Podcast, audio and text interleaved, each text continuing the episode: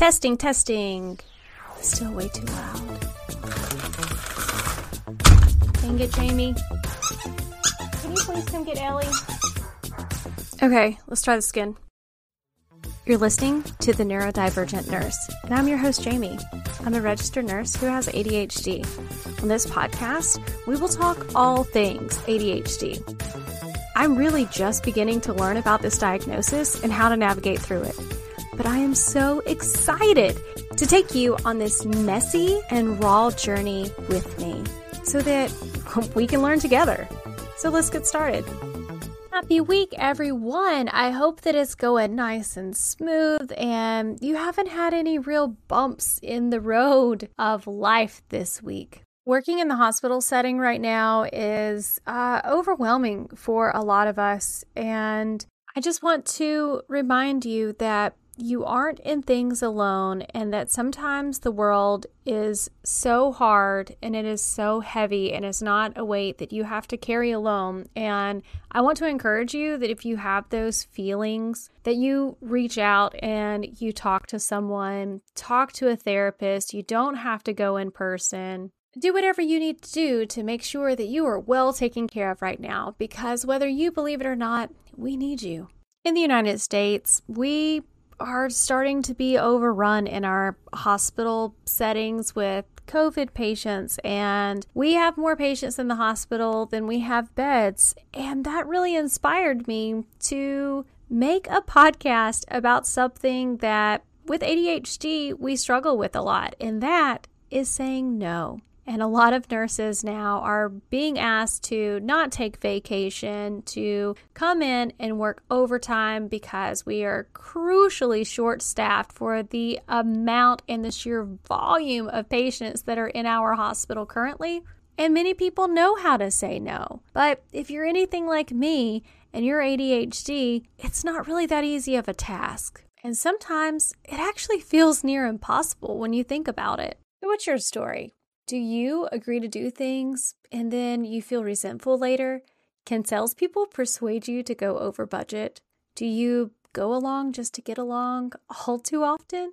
This happens to everybody occasionally, right? For adults with ADHD, though, saying no can really be a challenge. Executive function issues and nonlinear thinking make it when you need mealtime inspiration, it's worth shopping Kroger, where you'll find over 30,000 mouthwatering choices that excite your inner foodie. And no matter what tasty choice you make, you'll enjoy our everyday low prices, plus extra ways to save, like digital coupons worth over $600 each week. You can also save up to $1 off per gallon at the pump with fuel points. More savings and more inspiring flavors make shopping Kroger worth it every time. Kroger, fresh for everyone. Fuel restrictions apply really hard for us to weigh pros and cons before making an agreement. Impulsivity and difficulty with emotional regulation can cause us feelings of being trapped. Some requests that we get and the decisions that we make affect our core values. These are certainly deal breakers. Others can temporarily affect our happiness, or it just might be an inconvenience, and our preferences. So let's talk about examples of deal breakers.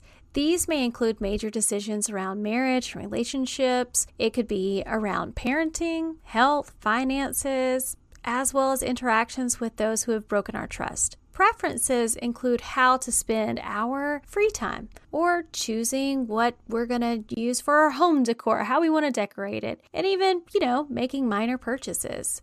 It can be helpful to ask yourself is this a deal breaker or is this a preference? If your internal voice is screaming no to a request. It is ironic that going against preferences can create the most resentment. Maybe it's because we give clear responses to deal breaker requests, and in our preference category, we just kind of wax and wane. Preference wise, if you're invited to a dinner with a least favorite relative, you can determine if there's benefits for the couple of hours that you're going to be inconvenienced. Even if you say yes, you can adjust the situation and make it more agreeable.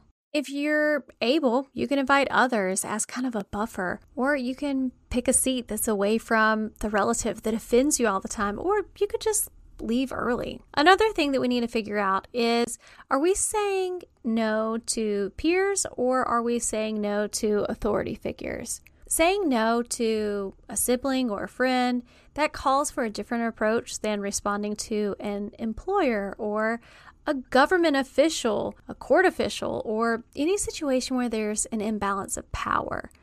Both are possible, but responding to authority figures requires extra care. Getting professional or outside advice is really crucial when you say no in situations where others hold more power than we do. Even when you're saying no to your friends or your peers, it is helpful to seek the opinions of someone you trust. They can help you determine whether you're reading the situation correctly, and they may see consequences that just didn't occur to you. They even may suggest the best way to reject the person that's asking you to do something. Really, though, no matter the request, adults with ADHD have such a hard time turning down others. So often, we say yes to something that actually sounds great before we think it through. We also have an issue that our interests are so varied, we can't choose, so we just say yes to everything. I'm going to give you a couple tips how to prioritize and to practice saying no. First of all, Take time in making your decision. Impulsivity and hyperactivity make two seconds seem like forever. Take a deep breath, pause, and respond saying, I'd like to think about the offer and call you back. And then, if you need to, sleep on it. Second, list your priorities in order of importance. For so many of us, everything seems important, right? So, prioritizing can be really painful, like trying to pay attention to a boring lecture. So, really sit down at the things that someone is asking you to do or people are asking you to do or things that you feel that really need to be done and think about what is most important to you and I think that's going to help eliminate a couple things. Number 3, practice saying no to the easy stuff. A good start would be telling telephone solicitors that you don't want to be called anymore. And then you can work your way up to saying no in a civil way to your husband or to your boss. Number four, be brief. Boy, is this a tough thing for people with minds that race like wildfire through a dry forest to do. But it can be done if you slow down all of those thoughts dancing around in your brain. Instead of explaining why you can't attend a late night party for coworkers, just say, I'm sorry, but I have to be home early. The more reasons you give someone why you can't do something, the harder the person's going to try to convince you that you actually can. Number five, be unconditional when saying no using the words maybe, but, and if won't do it. This happens when we think out loud. It's best to think, decide, and speak in that order. Number six, don't say yes just to be nice. Some of us, uh, me, definitely me, I'm some of us, feel we have to go the extra mile to make up for the times that things slip through the cracks when we messed up. Let me tell you, you don't. Compromise and meet the other person halfway. When asked to sell raffle tickets, say, No, I don't like doing that, but I will buy some. This is saying no without offending anyone. Number seven, you need to know this. You are not indispensable. The world will not come to a halt if you can't step up to the plate every time that you're needed. I say this to nurses all the time. I love my hospital and I love my job. But some of us in our field, we feel the need that we can't call out, that we can't take time off, that if something comes up that something terrible is going to happen or we hate what we do to our coworkers when that happens. But I tell many nurses and I remind them, the hospital was here before you were. And when you're gone, is still going to be here. So while it's tempting to take on new responsibilities just to keep things exciting in our world, sometimes you just need to resist the urge to do so. Even if you know you'll do the best job, you can't let somebody else do it for once. Number eight, you can change your mind. What if you did say yes and now you really wish that you said no? It's actually okay to renege. I understand how terrible of a feeling this is. I get it. But sometimes when you muster up the courage to speak to, I don't know, other committee members about bowing out of a job, they understand completely. And several people just might volunteer to step up and take your place. I know that it's it's not easy to say no. One thing that I've learned though is that honesty and integrity are always respected when accepting or declining a request. When you align your decisions with your values, the results really you're never disappointing, not to yourself, not to your family, and not to your friends. Ramona Creel wrote 12 clever ways to decline that I'm going to give you. Number one, you can always say, I'm in the middle of several projects. Number two, I'm not comfortable with that. Number three, I'm not taking on any new responsibilities.